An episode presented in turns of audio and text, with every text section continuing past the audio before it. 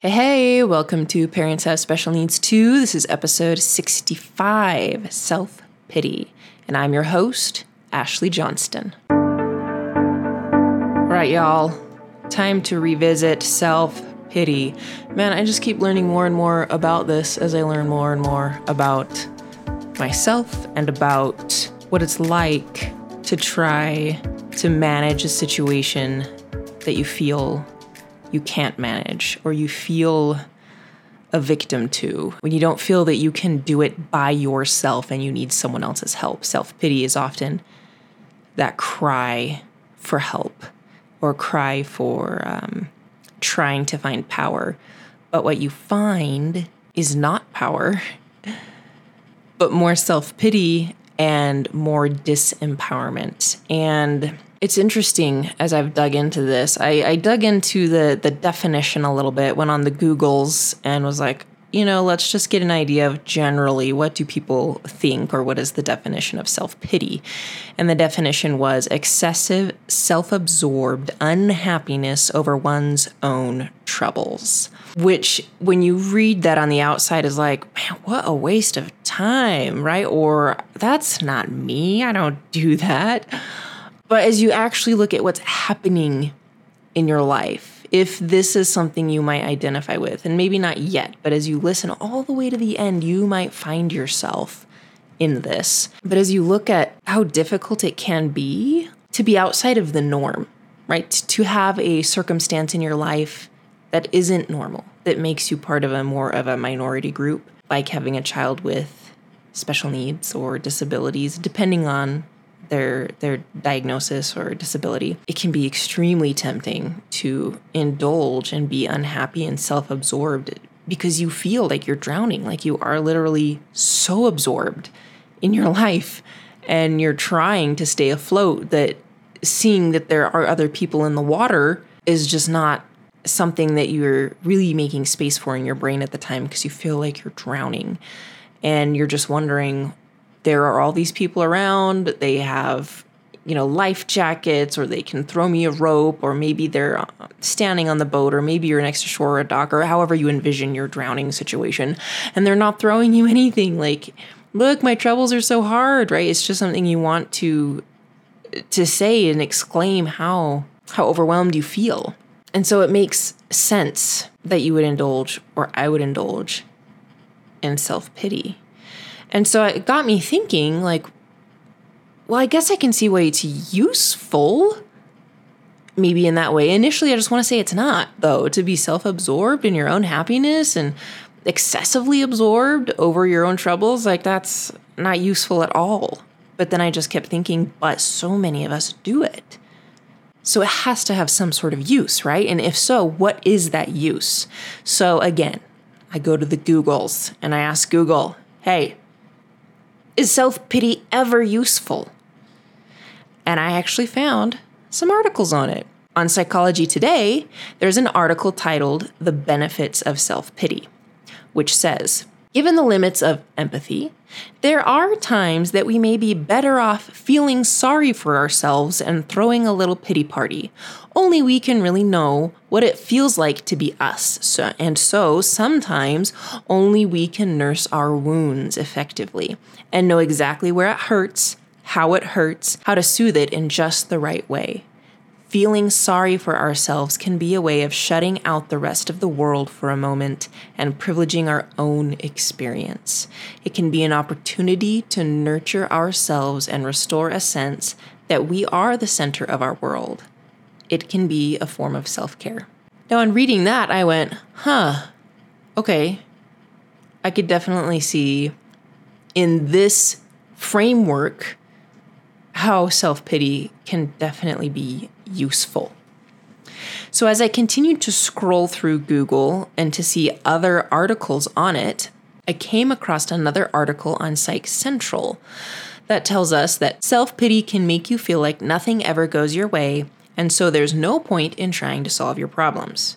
Okay, so I can definitely see how this one can play out, right? It's like, what's the point? I've tried and tried, nothing's changing. Is it really worth trying for? Am I striving for something that's just not even possible?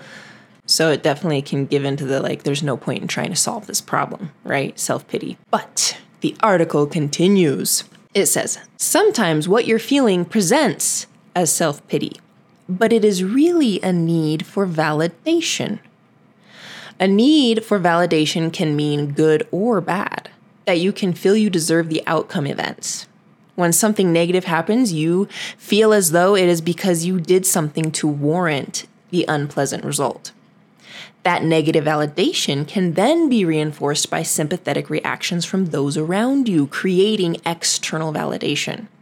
Self pity is a form of external validation that something bad has happened to us or that our circumstance is out of our control. The validation happens when a person gets attention from others, reinforcing a way to get attention. So, in a way, here, self pity is the mechanism that you use to be seen. I don't know a human on the planet that doesn't want to be seen, regardless of their circumstance, regardless of the stress. But when you are drowning, perhaps the best way to be seen is to be waving your arms and saying, Hey, I'm drowning right? Because you're not the person, if we're going to stick with the drowning water analogy, you're not the person that is in the boat, you're not on the jet ski, you're not on the wakeboard, you're not water surfing, you're not doing any of those things, right? You're not being noticed and being seen because of the cool things you're doing or the successes you're having in life because you're struggling so hard to have them. You're trying to be seen for the struggle that you have. And this is not something I think that is normally done consciously.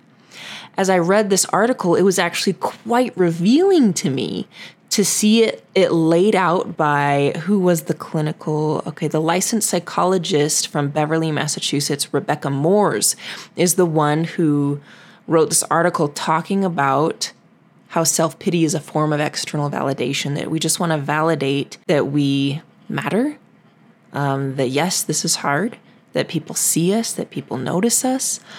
So I thought that was interesting. So there's a couple of different things that I've shared with you. Let's go back for a second and recap.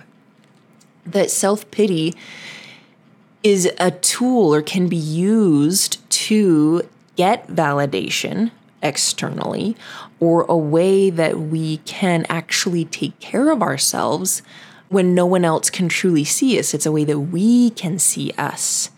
But what I had come across as I was reviewing these articles was that self pity, having a pity party, as one of the articles referred it to, is not necessarily a bad thing that will negate us or undermine us, but it is when self pity becomes a chronic habit, which can definitely happen in the having a long term self pity party or continually needing external validation from other people and you're constantly seeking it, where this becomes a habitual daily pattern, a, a way that you live a framework from which you function in your life, that you see the world or try to interact with the world through self pity.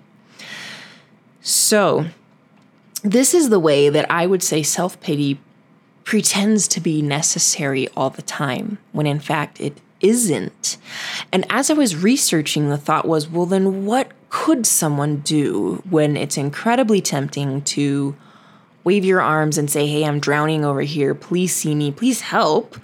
Um, what can be done? And an antidote to self pity, also found on Psych Central, is self compassion. There are other things that go along with it, such as a change in perspective, mindfulness, gratitude, connection with other people. There's a lot of other things, but this overall umbrella is self compassion because self compassion does see. It does help, it does support, it does aid, and it is something that we can give to ourselves without needing another person, which are the things that self pity pretends to do but doesn't actually deliver on.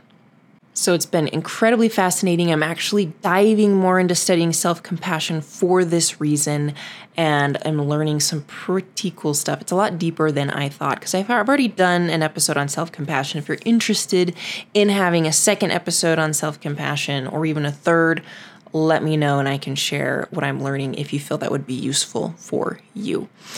All right, so with this information that you've gotten, get out a pen and a paper, get out that notepad on your phone, and let's make a study of ourselves. Make a study of yourself.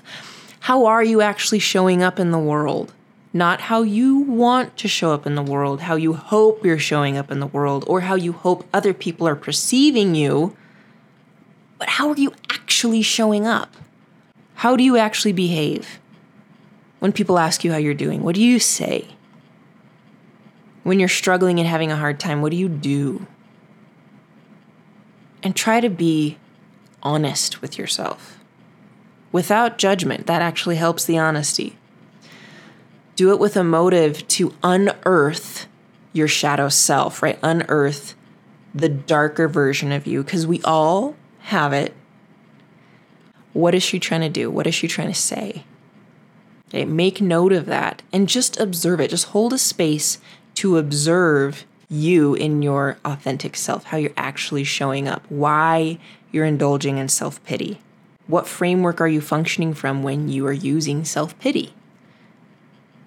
Is it serving you in the short term, in the long term? Okay, it's really revealing work, but it is more freeing to have it out in the open in front of your own eyes and confronting it than to have it hiding in the shadows. Okay? So if you're feeling brave and if you really want to get it out there, let me know what you find. I'm going to step out on a limb here and I'm going to share with you what I have found when I have been doing this work. What I have found when I look at self pity and how it shows up in my life is that I have been indulging in this framework of how difficult it has been raising a child with special needs, finding out about their special needs, trying to navigate my life, my marriage, my parenting styles, my connection with my family members with this circumstance of special needs, I have found that I have leaned heavily on self pity in the hopes that someone will tell me that I'm doing a good job, but more so than that, that someone will take the reins for me for a little while and just tell me what to do so that it will all be better and so that I don't have to do all of this work because it's so hard. That it's it's a way that I'm hoping to get an out, to get recognized and then to get saved. And that has not happened. And so I have been recently delving into self compassion, and already in the short amount of time that I have been practicing self compassion habits, I have seen, I have felt a drastic difference. But I can tell you that it's not been an immediate, like the, the results are immediate. When I do the exercises, I do feel uplift, I do feel empowerment but it is not something that lasts. Like it's like that's why you go to the gym every day. You don't go once and then you're totally ripped. You have to go back again and again because it takes more than once to rewrite those pathways, to rewrite those beliefs, to even be able to see the world through a different framework. And so this work has been trying and a lot of work, but I'm starting to spend a lot less time in self pity.